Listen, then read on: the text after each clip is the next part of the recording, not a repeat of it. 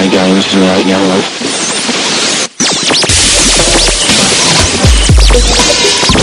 Broadcasting live to the world. Now, it's Sheila Zilinsky. This is a very sinister Luciferian eugenics plan. These spineless weasels preach what people want to hear. They replace repentance with dreams of the good life. Mindless Dying daily, taking up your cross, suffering and sacrificing have been superseded with name it and claim it.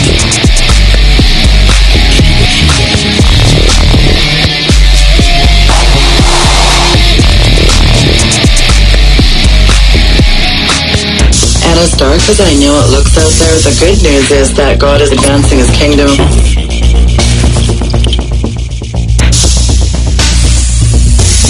And it's very exciting to be a part of his great commission. It's Sheila Zilinsky.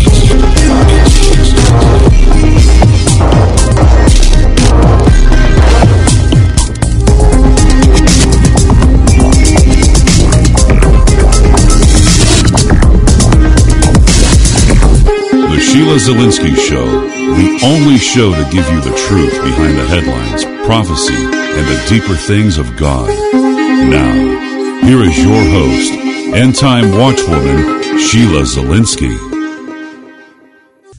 Hello, listeners, and welcome to the Sheila Zilinsky Show. I'm your host, Sheila Zilinsky, for January 27, 2015. We have a very powerful program today, folks. Joining me is my guest, Dr. Chuck Baldwin. He is a prolific writer, renowned conservative pastor, and highly acclaimed radio talk show host. He was the Constitution Party's presidential candidate for the 2008 election. He strongly opposes the New World Order, the UN, U.S. income tax, the Patriot Act, and fervent assaults on individual liberties in general. He strongly supports the gold standard, the right to keep and bear arms, homeschooling, and pro life legislation, such as the Sanctity of Life Act. He's the author of the incredible Romans 13, The True Meaning of Submission and to Keep or Not to Keep, Why Christians Should Not Give Up Their Guns. He's a man of God on a mission and a one-two punch to the Luciferian elite. He's my kind of guy. Welcome, Dr. Chuck Baldwin, to the program. It's a pleasure to have you back on. Thank you, Sheila. Great to be on your show. Thank you for letting me come on. Well, Chuck, we have a fantastic and very robust audience tonight, and one of the things our newer listeners may not have heard, and I think it bears repeating, months back you wrote a scathing article how today's preachers have become all but neutered and how Christians should not obey. And even though you've long maintained that abject apathy and indifference with today's churchmen is ubiquitous, you went on to say that they're absolutely committed to not being involved, and in fact said it was much deeper than apathy, it was apostasy. And after you wrote your article, your email inbox and mailbox were filled with rebukes from pastors and Christians. When you read asinine statements like, if federal agents or troops came to my house and put my wife on the kitchen table and raped her, Romans 13 tells me I could not interfere. If government forces came into my home intent on harming my wife and children, I would not resist. America's founding father were rebels against God. They had no right to fight a war for independence. Subject to a king, even a tyrannical one, is God's will. Anyone who resists civil government is going to hell, and much, much more. Chuck, as I was reading your summary of the replies, I personally couldn't even believe what I was reading. I was absolutely shocked at what I was reading. How stunned were you, Chuck, over the replies of so-called Christians? Well, Sheila, the the sad part of it is I'm I'm not really shocked anymore. It, it you know I've I've heard Mm. these fellows say these kinds of things so often now that I guess I'm becoming a little immune to the shock factor. You, you know, a few years ago, yes, I you know I, I found it very difficult to comprehend that anyone, much less a, a minister of the gospel, could say the things that you just quoted there, and yet th- that's exactly what preachers are saying and have said, and I think the problem is is even maybe worse than we would like to think it is. Um, I wrote a column this past week, uh, which has proven to be the most read column I've ever written to date. Uh, the title is "New Research pastors deliberately keeping flock in the dark. I quoted a a two-year research project by George Barna, who looked into the uh, political activity and, and the willingness of pastors to you know be involved in the affairs of state. And basically, what he found was that 90% of the American pastors know that the Bible speaks to the salient political issues of our day, but they are deliberately refusing to address those issues. Now, I got to tell you, when you asked me if I'm shocked by something, I was kind of shocked by that. I've talked wow. to so many of these fellows, and, and what I typically hear is, well, this isn't, you know, the Bible doesn't really get into this. This is extra biblical uh, discussion, and God hasn't called me to that. I mean, you hear that kind of a of a pitch quite a bit. Right. But Barna's research said, and again, this is a two-year project, a professional study, that 90% of the pastors admitted that yes, the socio-political issues of the day do relate to Scripture, and Scripture does relate to those issues, but because they're controversial in nature, I choose not to deal with them. So, so what we're dealing with is not an ignorant pulpit.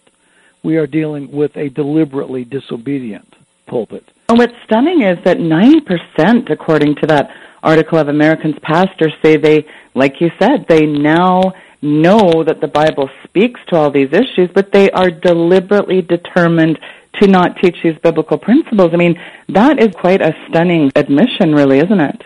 It is. That's that's part of the survey that did very much surprise me. Very much. Uh, some of the other parts of the of the survey did not, but but that was really surprising to me. Uh, I was surprised a that that that many of the pastors who took the survey would admit that, and and b that the figure was that high.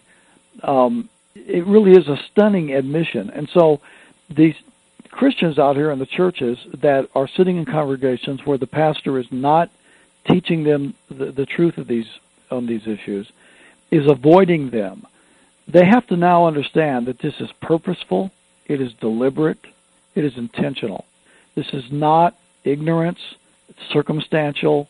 There is a deliberate refusal of pastors to deal with the issues. And not just a deliberate refusal, but apathy and indifference going along with that. I mean, let's take that a bit further. You yourself have said that there's absolutely no doubt in your mind that the biggest reason America's in the mess that they're in today is directly due to the apathy and indifference of the American pulpit. And Steve Quayle has said many times on my show, the silent devils in the pulpit. I mean, weigh in on this, Chuck, because that is pretty staggering. The churches and the pulpit are the ones that should be on the rooftops screaming about these issues, not the other way around.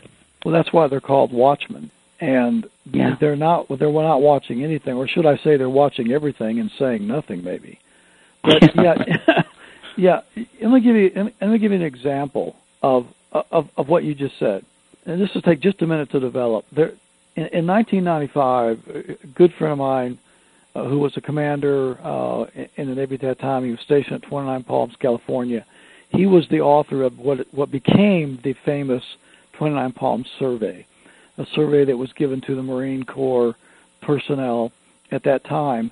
And it was a lengthy survey. There was I don't know a couple hundred questions or more, but there were two or three questions in the middle of it that really stunned everybody at the time. And one of the questions was if you were given an order to fire your weapon upon the American citizen, would, would you comply with that order? Now, again, this is in the mid 90s. Back at that time when that survey was conducted, 25% of the Marines said yes, they would fire on the American citizenry if commanded to do so. Well, now skip forward to last year, 2013. A very similar survey was conducted at the same military installation, 29 Palms, California. And in the midst of the survey, that question, that one particular question, was re-asked of the Marines that were taking the survey last year. Guess what the percentage was in 2013? In the mid 90s, it was 25%.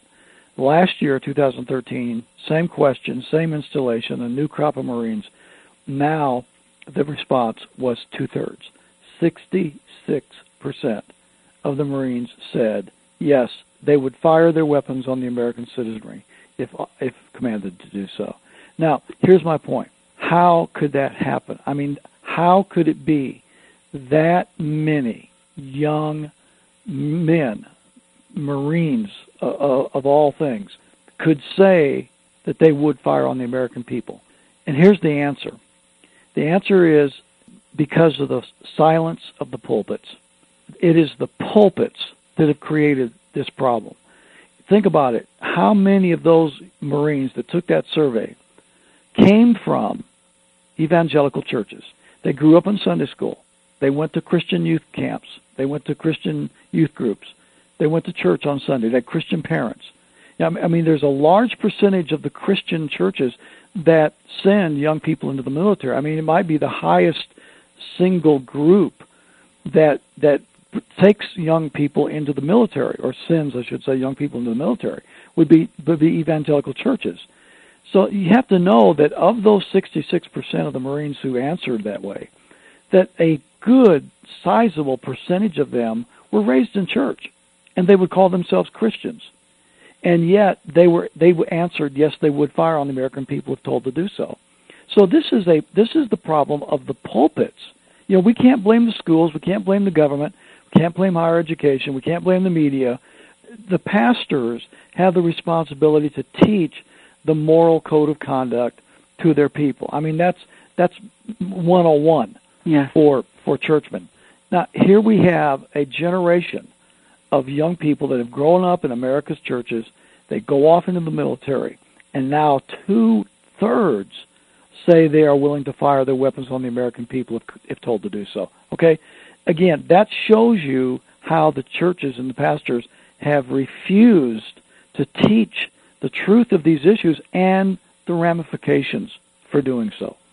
I mean, Tom Horn and others have said on my program that today's church is just absolutely unrecognizable. As a matter of fact, he said if his parents were alive and walked in a church today, they'd probably try to cast out demons because it's absolutely just, you know, I'm paraphrasing something you said, but it's so profound and it's interesting because when you look at the Apostle Paul, especially his ministry, he didn't say, well, you know, we better focus on the prosperity gospel and, oh, how's our attendance and our offerings and our programs and, hey, wait, what's our building square footage again? I mean, they didn't have stately buildings. They couldn't get on TV and beg like today's telepickpocketists, but they turned the world upside down. These guys in the early church were often imprisoned and beaten and stoned and starving, thirsty, naked, generally hungry, and compare that Chuck, today to these fat cats with their big bank accounts and their jets and lavish lasciviousness. It's quite staggering, isn't it? Well, yeah, in that same survey that you're referring to, George Barna, that, that I mentioned in my latest column, yeah, we mentioned the five points of success that pastors enumerated in the survey. In other words, what, what will they, well, what are they all about? They're all about success, having a successful church, okay? Well, how do you define success? Well, George Barna asked them specifically, how do you define success? And he gave the results. And basically, there were five points. And the five points were attendance, giving or, or offerings, number of programs, number of staff, and square footage of the facilities. Those are the five criteria that pastors use to determine success. So anything controversial, such as talking about a political issue, would, that would jeopardize any any one of those would cause them to not speak to that issue.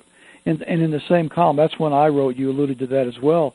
Uh, I, I, I compared to the Apostle Paul from Second Corinthians chapter 11, where he gave what I call his ministerial pedigree.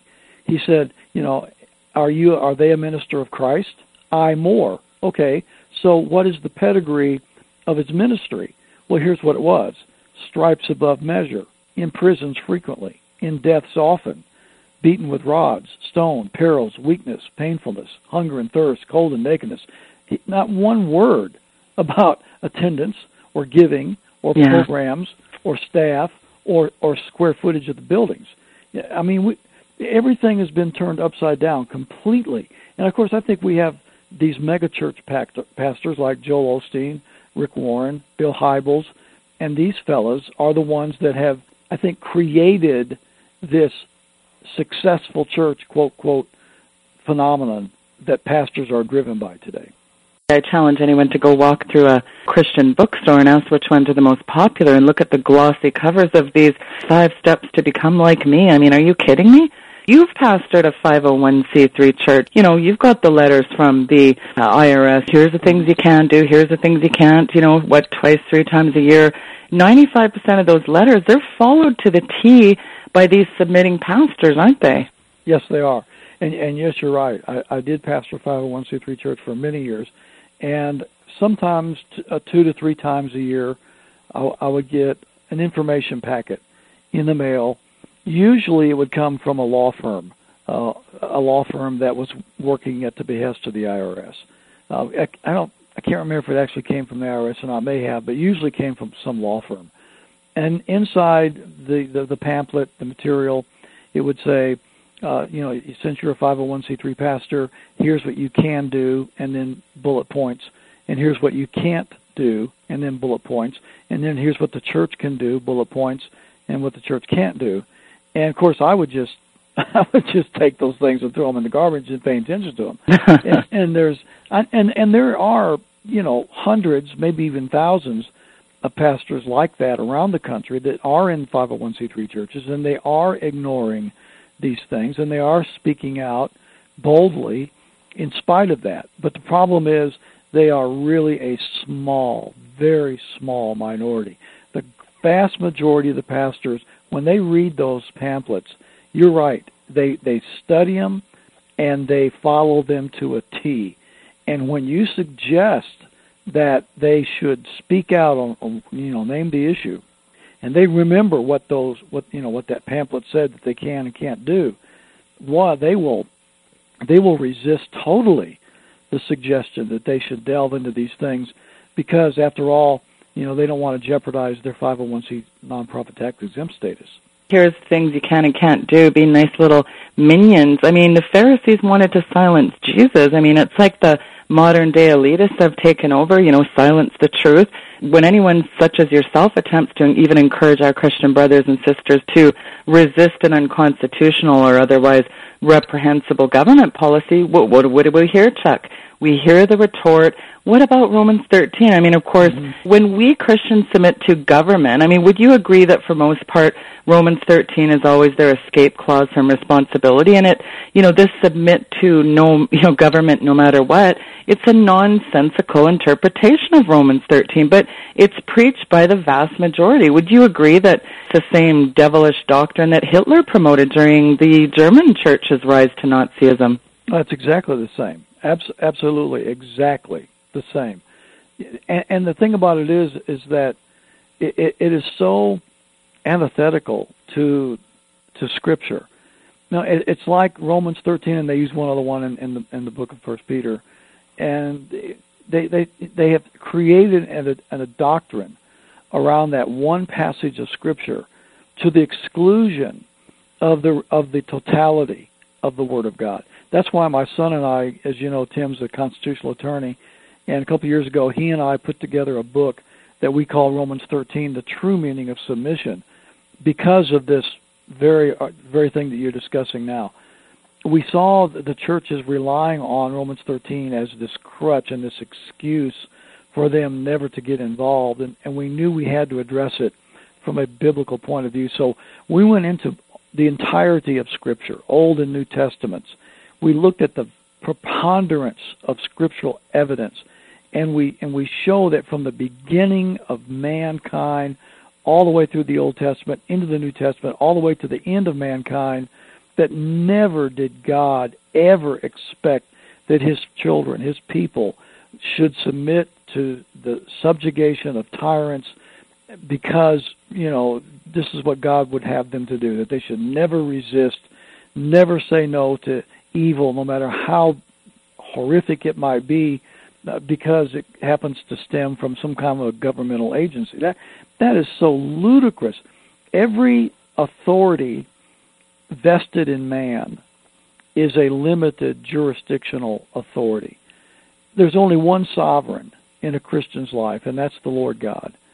And when we give sovereignty to to any human authority, whatever that authority might be, what we have done, and this is what the, these these preachers have done. I, some of them I don't think have, have realized this, but they've they've they have made government an idol. They, they've literally supplanted the sovereignty of the Lord God with government, because only God is unlimited in authority. He has power and authority over all of our lives, and to Him we must give submission. But all human authority under God is limited and jurisdictional. There are boundaries as to what the authority can and cannot do. And when they attempt to go beyond the authority that God has established for them, they then become tyrannical. Yea, they become a God, small g, to the person that they're trying to su- subject. And, and to submit to that, for a pastor to say, you must submit to this small g God, is idolatry. I mean, the very first commandment is, "Thou shalt have no other gods before me." So, what these pastors and churches are doing by teaching this, and you use the word devilish, and I would concur with with that word. It is devilish. Anytime you would supplant the authority and sovereignty of the Lord God with a small g God, no matter what it is, call it government, call it whatever you want, you are committing sacrilege and idolatry. And, and that's exactly what is going on when they teach this erroneous interpretation of Romans 13. Well, and I like what you said about this limits to authority because, and a good example you've used before is a father and husband has the authority in their home, but doesn't give them the power to abuse their wife and children. You know, an employer has authority on the job, but doesn't give them the power to control the private lives of his employees. And even a pastor in, in the church, you know, it doesn't give him the power to tell all employees in their personal business what to do. So all human authority, as you said, is limited in nature, and no man has unlimited authority over the lives of other men. And you mentioned something very important when you asked this question. You said, did Moses violate God's principle of submission to authority when he killed the Egyptian taskmaster? Uh, did Elijah violate God's principle when it came to Ahab and Jezebel? Did David violate God's principle? I mean, you can go on and on to Daniel, to the Hebrew children, right to John the Baptist. And when it came to scolding King Herod for his infidelity, did all these Christian martyrs then, Chuck, violate God's principle of submission to authority? Exactly. Exactly, and and and that's why I say whenever they start teaching this, it's it's it's lunacy because the when, if you were to take out of the scripture all of the examples of stories where the men and women of God said no to some form of civil government. The manner in which they said no is, you know, that's discussion for another day. But they said no. They said no.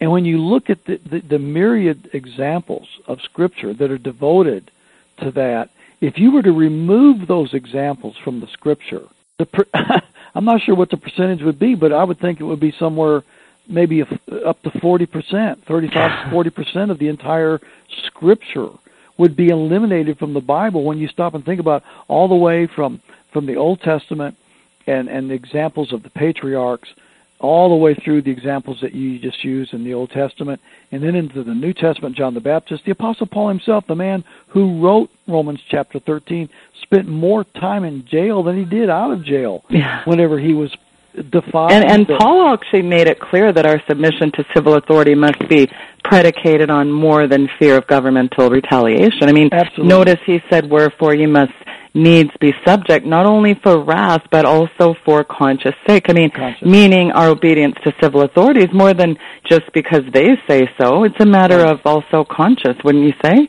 Oh no, that's ex- no, that's what that's what the scripture says. You quoted it. You quoted it exactly right. And of course, we put all this in the book. But yeah, that's exactly right. Our submission to authority is not simply because of, of the fear of reprisal, for the right. fear of what the government may do because we have violated the law but it's a matter of conscience in our heart as to what we know is right and what we know is wrong. And when government says that we are to do or not do something that we know in our heart is right or wrong, as the example may be, well, then we've got to fall back to that conscience. When what and what is conscience? Conscience is the is the response of the heart that is in submission to God. You know that that's what our conscience is. So when our conscience is violated, what that means is the the, the authority and the sovereignty of God is abridged and so men are saying that these pastors are saying that we are supposed to we're supposed to negate, we're supposed to uh, silence the, the conscience of God in our heart about right or wrong, and submit instead to this small God government, uh, th- that's lunacy. Again, that's why Paul put it in the in the text that it's not merely a matter of fear of reprisal. I mean, otherwise, you know what you're left with if you, if you take the other position. If, if conscience doesn't matter, and if truth doesn't matter, and if the lordship of, of Christ doesn't matter, and the sovereignty of God doesn't, throw all that out and say, okay, no, what what do we have left? We have Hail Caesar. Yeah. We who are about to die salute you we must think and reason for ourselves regarding the justness, I guess, and righteousness of government's laws. And because let's face it, there are times when civil authority may need to be resisted, either governmental abuse of power or the violation of conscience or both could precipitate civil disobedience. Well, and and the beautiful thing about and and and I think the more damaging indictment against the churches in America today is that we don't we're not under a monarchy we're not. no. There's no king here. There's, There's no king here. You know, the people are king in yeah. in America. We we are the we are the government. When you really when you you know dig through all the, of, of the fancy uh, definitions, it comes back to we the people. This is supposed to be a nation of by and for the people. The, the Constitution and everything about it was written so that the people would be able to, of their own will, of their own accord, change the government to be able to uh, take out the elements that are that are bad and add the elements that are good. It was all designed so that it would not be a top-down government, right. but rather a bottom-up government. So, I mean, this argument about the king, and I know that you know you hear that a lot, but we got to remember that you know there is no king here. So when we talk about the you know the the, the what is the uh, the powers that be in, in Romans chapter 13, well, for us in America, basically it's the Constitution. The Constitution is the is the supreme law of the land. Every person, including the elected civil magistrates, are bound to submit to the Constitution. So when you when you look at the form of government that we have in America, so you say, okay, so what what you're saying is if we are to totally submit without question, reservation, what any anything that a civil magistrate might say to us, no matter how egregiously evil and wicked it might be. Well, wait a minute. According to our law, the civil magistrate must submit to the supreme law of the land. So who really is in violation of Romans 13 now? Is it yeah. the citizen or is it the civil magistrate who has violated the Constitution? You see what I'm saying? Yeah, you're absolutely right. I mean, there's no single governing official in the country. America's exactly. supreme law doesn't rest with any man or group or anything else. You just alluded to that. I mean, not even president or Congress or the Supreme Court. And as you just said, Chuck, in America, the Constitution is the supreme law of the land. And under the laws, every single governing official publicly promises to submit to the Constitution of the U.S. But do you think that people understand the significance of this distinction here, Chuck? And why is it that we've allowed our political leaders to violate their oaths of office and ignore, blatantly disobey the supreme law of the land? Well, again, one of the major problems is because they're not being taught it in the pulpits. Uh, I mean, yeah. I go back. I would go back to colonial America. What was what was the difference between colonial America and America today? You know, there's a lot of similarities between that period of time and the period of time in which we're living today. And and quite and quite honestly, Sheila, there's a lot of great uh, positive similarities. I mean, there's a lot of positive signs on the horizon here in our country. That's not all negative, and, and I'm not a doom and gloomer by any stretch of the imagination. And I, and I see a lot of positive things happening. I mean, there's there are state uh, legislators and, and governors and and attorney generals and, and you know uh, courts and so forth that are beginning to to push back against the overreach of federal government, especially out here in the West. You know, we're going through a major, um, I think, revolution, you could say, of of independence of of state uh, legislatures and so forth that are beginning to stand for the sovereignty of their states, independence of their states, and and against the overreach of the federal government. Uh, there is, you know, we're seeing people that are running for office today that are, you know, and many of them are getting elected. That you know, we had Ron Paul that was about the only one we had in Washington for how many years, and now you know we can point to several. We're still not a majority by any stretch, but there's there's more now um, in the legislature than there than there has been in, in in a long, long time. There's a lot of positive things that are happening. But what's the difference between now and then? The difference is we don't have the patriot pulpit. That's what they had in colonial America. You had these these men of all denominations that were in their pulpits every Sunday, thundering forth these principles of liberty as found in the scriptures. They were teaching them, explaining them to the people, so that when it came time for us to fight our war for independence, etc., there was no hesitation. They they were absolutely prepared in their hearts, in their soul, in their mind, and and they knew what they were doing was right. There was no question about it. Why? Because of the ex- explanations, the exegesis, and the extrapolations of Scripture from those Black Regiment pastors.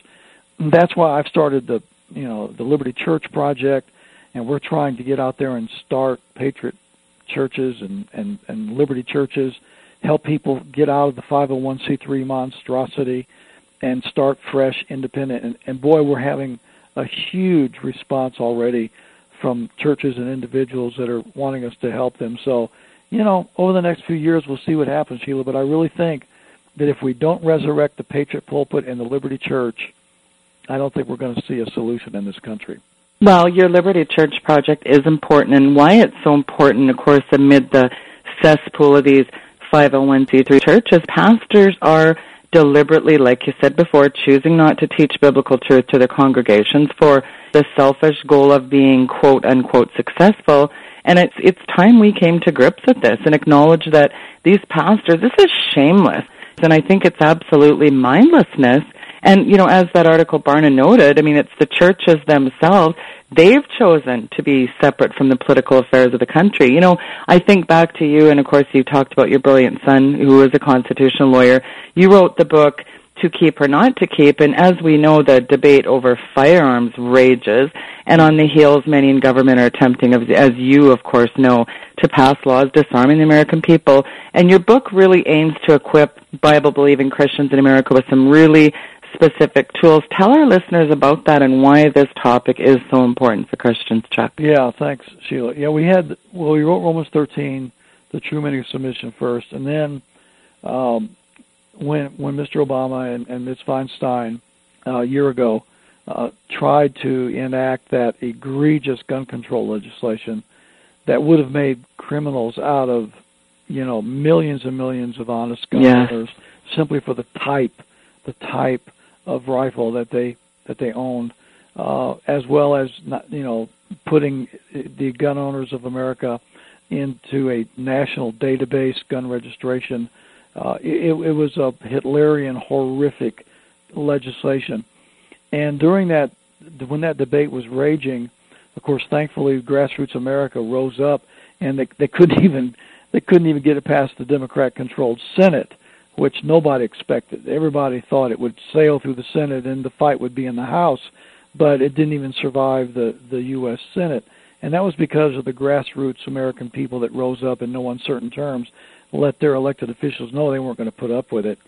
But during that several month debate, what we noticed was that the, the again the, the churches and pastors totally silent, totally, or they were going along with it you know, well, if the government tells you to surrender your guns, then you should do that. And so we, you know, we quickly we got together, he and I, and we said, you know, we we've got to write a book about the Second Amendment and about the the right to keep and bear arms again from a biblical point of view. And so we, you know, we just really hurriedly and and put it together as fast as we could, while at the same time, you know, really doing the research and and and making the investigative analysis of Scripture as complete as possible. And we put up, I mean, we, we, we called it To Keep or Not to Keep Why Christians Should Not Give Up Their Guns. And once again, we go back and, and show from the entire body of Scripture that God never, ever expected or much less commanded his people to surrender their means of self defense in the face of some governmental tyrant. Never been the case, ever we we go back and we show in the Garden of Gethsemane when Jesus told Simon Peter to put up the sword. We talk about that. We show exactly what was happening there. We quote Jesus when he said just a few hours before that event, if you don't have a sword, go buy one. Yes. Even if you have to sell your clothes to do it. Uh, he told the disciples that. They told him, "Well, right now there's two of us that are carrying swords here in, uh, among the 12." Jesus said, "Very good." You know, they go from there to the garden. Uh, remember that the Roman sword that they were carrying was against the law. It was against Roman law yeah. for the subjected Hebrews in, in Judea to carry the Roman sword. But they were doing it nonetheless, and Jesus commanded them to go buy one. And note that in the garden, whenever they left, Simon Peter walked out of the garden with his sword on his person. He never surrendered his, his sword, and they never took it from him. When he left that garden, he left armed. Just one example.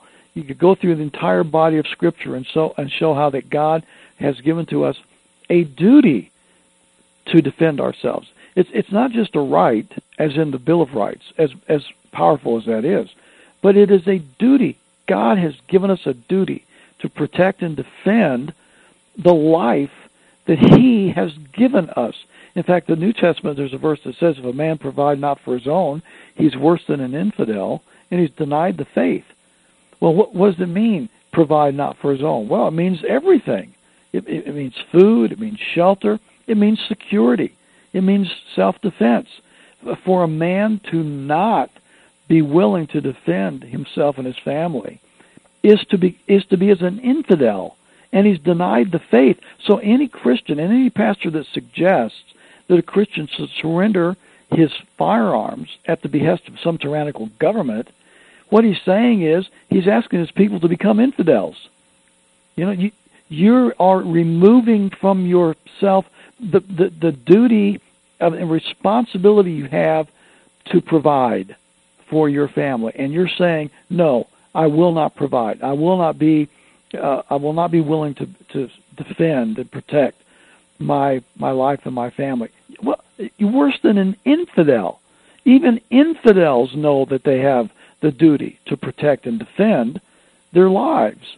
So everything about the scripture is totally contrary to the modern uh, phenomena that we find in our pulpits about laying down your guns if the government tells you to do so. So that's why we covered it in the book. That's why we, we you know we went into the scripture and showed it from a biblical perspective why Christians should not give up their means of self-defense.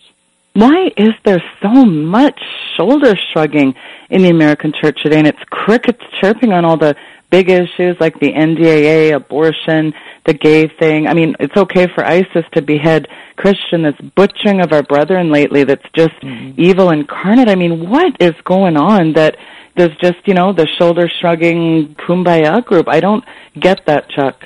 Well, I think part of the problem, Sheila, is that we they're probably too comfortable. I mean, we probably all are, but I think this this entire post World War II generation, now gen- generation several, um, you know, we've we've been raised more or less in the lap of luxury. We've had convenience and and comfort to the point that we we don't even really comprehend life without it. And I'm not sure that the Lord isn't going to have to make the church extremely uncomfortable before we'll be able to return to those fundamental principles and, and duties that you know that we're obligated to. I, I'm you know I would hope that it wouldn't come to that, but I'm not so sure that it won't. I mean, it just seems like you know when I even if I look at a TV lineup today, anything on a primetime station, I mean, Sodom and Gomorrah has nothing on today's debaucherous society. I mean, it just absolutely mind boggles me that anything goes nowadays. And you know what? Just accept everything, take everything. In the end, you always say it really does come down to we the people. I mean, if you want a church, folks, where the pastor is willing to teach the biblical principles that relate to our everyday lives, including our political lives, you, like you say, you might just have to vote with your feet and go find one. That is the kind of thing that really is important to you too, isn't it, Chuck? Yeah, and I think that's I think that's really where it's at, and that's not that's not a comfortable uh, position. And no, I understand that, and I you know I understand the affection that people have for, for their pastors, for their church family, their brothers and sisters. Many of them have a long-standing tradition in these churches. Uh, maybe they have, in, you know, parents and grandparents that were, you know, raised there. And I mean, there's, you know, there's a lot of elements that go into where people go to church and and the meaning that that the church may have in their lives. So I get that. Okay, I, I really truly do. But at the same time, our future is at stake. Our our children's freedom is at stake. And yeah. the pastors that are not willing to speak out, whether they realize it or not, they are helping to put the chains of tyranny around the necks of our children and our grandchildren. So for the Christian parents out there who really do care about the future of our country, of their kids, grandkids, etc., and want to see freedom remain in this country, at some point you're going to have to say, wait a minute, this pastor is not helping maintain freedom in this country. This pastor is helping to enslave my grandchildren. You know, I'm not going to be content to sit here in this congregation and give these tithes and offerings to this fellowship and support this ministry as as emotionally attached as I may be, realizing that this congregation and this pastor are doing nothing to resist the tyranny that is enveloping our country. And I will therefore find a pastor who will fight for the freedoms of my children and grandchildren. I will make the effort. And and I, I until the Christians of of the country, the the ones that are sitting out there in the pews, they know what's right, they believe what's right, in their gut they do. Until they begin putting some some feet action in in their heart and start looking for churches, supporting churches, the pastors. You know, I know a lot of pastors around the country that are really trying to to fight this fight. They really are a bunch of them out there. They're a minority, but they're a bunch of them. And what's the same story do you hear? The Christians pat them on the back once in a while, you know, maybe tip them something occasionally, maybe come by and visit once in a while. Ah, you're doing a great job, a boy. But then what do they do? They go back to the establishment 501c3, say nothing, do nothing, hear nothing, church and pastor, and that's where they support. That's where they give their tithes and offerings. That's where their kids go to Sunday school. That's where they go to youth program. You know, that's where they support. And the pastors that are out there trying to fight the fight, you know, they're standing there all by themselves with very few people behind them. And yeah. and that's the frustrating part. So you know what I'm saying is, and you said it's we the people. That's exactly right. When we the people decide to get out of these entertainment centers yeah. we call churches. Social clubs. Social clubs, glorified social clubs. Yeah. And get into some real churches with some real watchmen and some real prophets in the pulpit, you know, then you got no one to blame but yourself. And I get it's hard because the the watered down, lukewarm church abounds, and it, it is very tough to find a liberty minded church. I mean, can we turn things around here in your opinion? I mean, what is it going to take here for the church to grow a backbone here, do you think, Chuck? Well, I know it would help if the if the people in the pews that know what's right, if they would do what we're talking about here. If can you imagine? I mean, many of these churches are strapped financially, which is another story, isn't it? But they're they're in debt, and they're you know they they a five percent, seven percent reduction in income over a, a period of a, of a few months would seriously do jeopardy to the vast majority of churches. Right now, you know, what's the motivation for the pastor? I mean, okay, he should have courage. He should do right because it's right to do. I agree. Give you all that. But here's a guy, he's standing in the pulpit Sunday by Sunday by Sunday. His church building is, is full. His offering plates are full. He's building buildings. He's hiring staff. He's you know, having all these quote ministries unquote programs. You know, everything is rosy. Everything is fine. And so then, you know, some people come and say, you know, Pastor, you know, you need to start speaking on the issues. Well, he doesn't do it. And what changes? Nothing changes. The offerings are still full. The church is still full. The programs are still going on. So where is the motivation for him to say, you know what, maybe I should start really speaking? But I guarantee you, if 10% of his flock would come to him and say, Pastor, we've been sitting in your ministry for X number of months or years. You refuse to address any of the issues that are that are so pertinent to our future, our freedom, our kids, our, etc. And we're we're just telling you that if we don't get some positive action from the pulpit of this church for the future of our kids and the and freedom in this country, we're going to find a pastor that will. That would get his attention. Unfortunately, so many of our pastors are like politicians. They don't see the light. They feel the heat. But right now, the congregations of the churches are not putting any heat on the pulpits to do anything different. Yeah, and it should be the church is saying, we're not going to put up with this 501c3. You take the legislation, you take the rules. And political correctness is killing us as a nation, and there's so much intimidation, but it really should be, we should be telling them what to do, not the other way around, shouldn't it? Well, you know, the fact of the matter is that the church is in, is independent. It's it's completely independent. I mean, that's the whole purpose of the. Oh, right, the separation of church and state, right? yeah, it, that's the whole purpose is to keep the government out of the affairs of the church. I mean, the the church has a an independent voice. It has an independent mission. You know, everything about the church is completely separate from the the mission of government and and the purpose of government. I mean, there's no there's no connection. And so for pastors and church leaders, trustees, deacons, elders, for them to sit back and, and allow the government to dictate to them. I mean, it is just frightening. It, it, it's it's incomprehensible. I mean, when you go back into history and you look at the at the men of God, the stories of courage and conviction that you read about from these men, and, yeah. and they were bold as lions.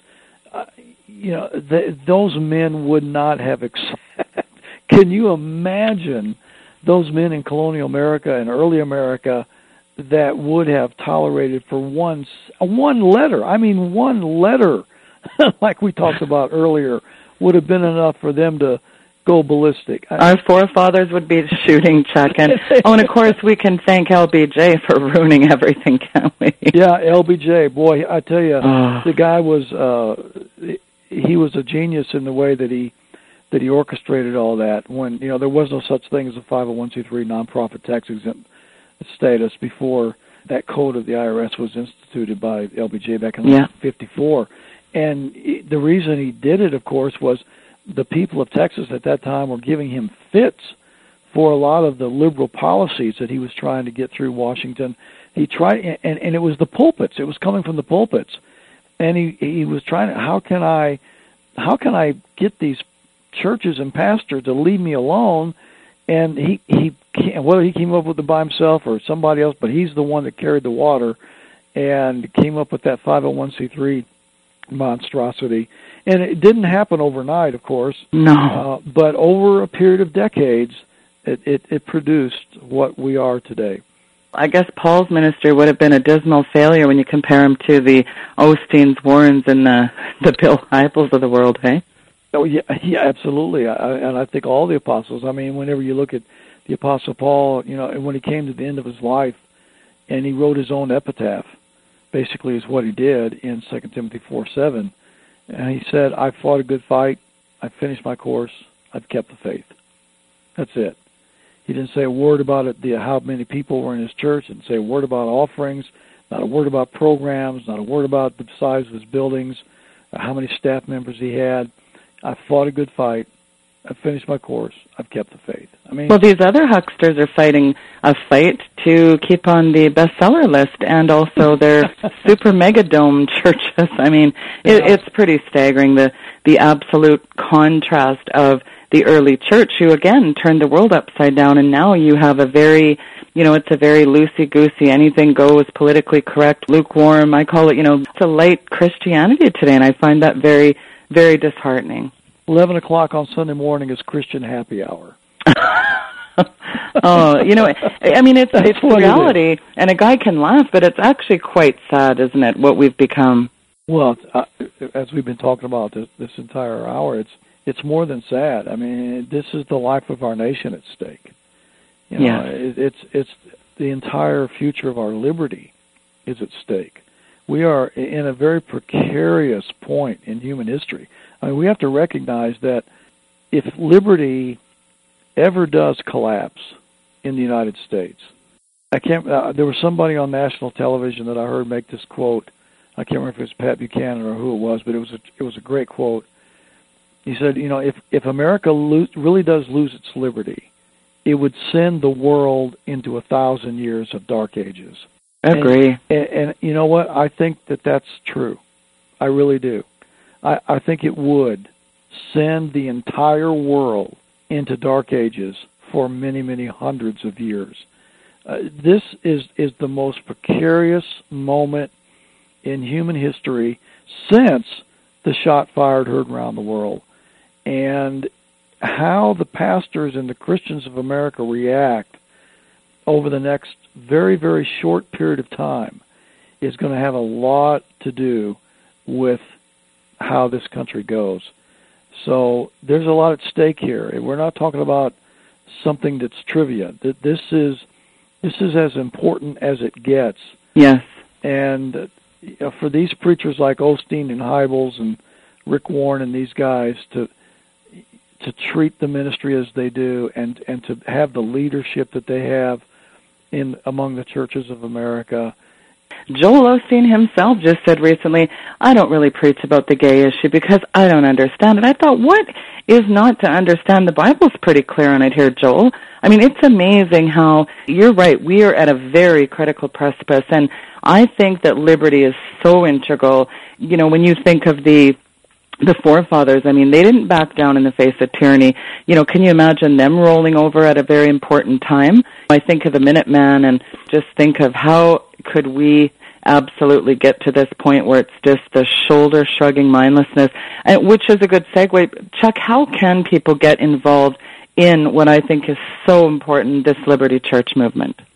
Well, uh, can I give the website?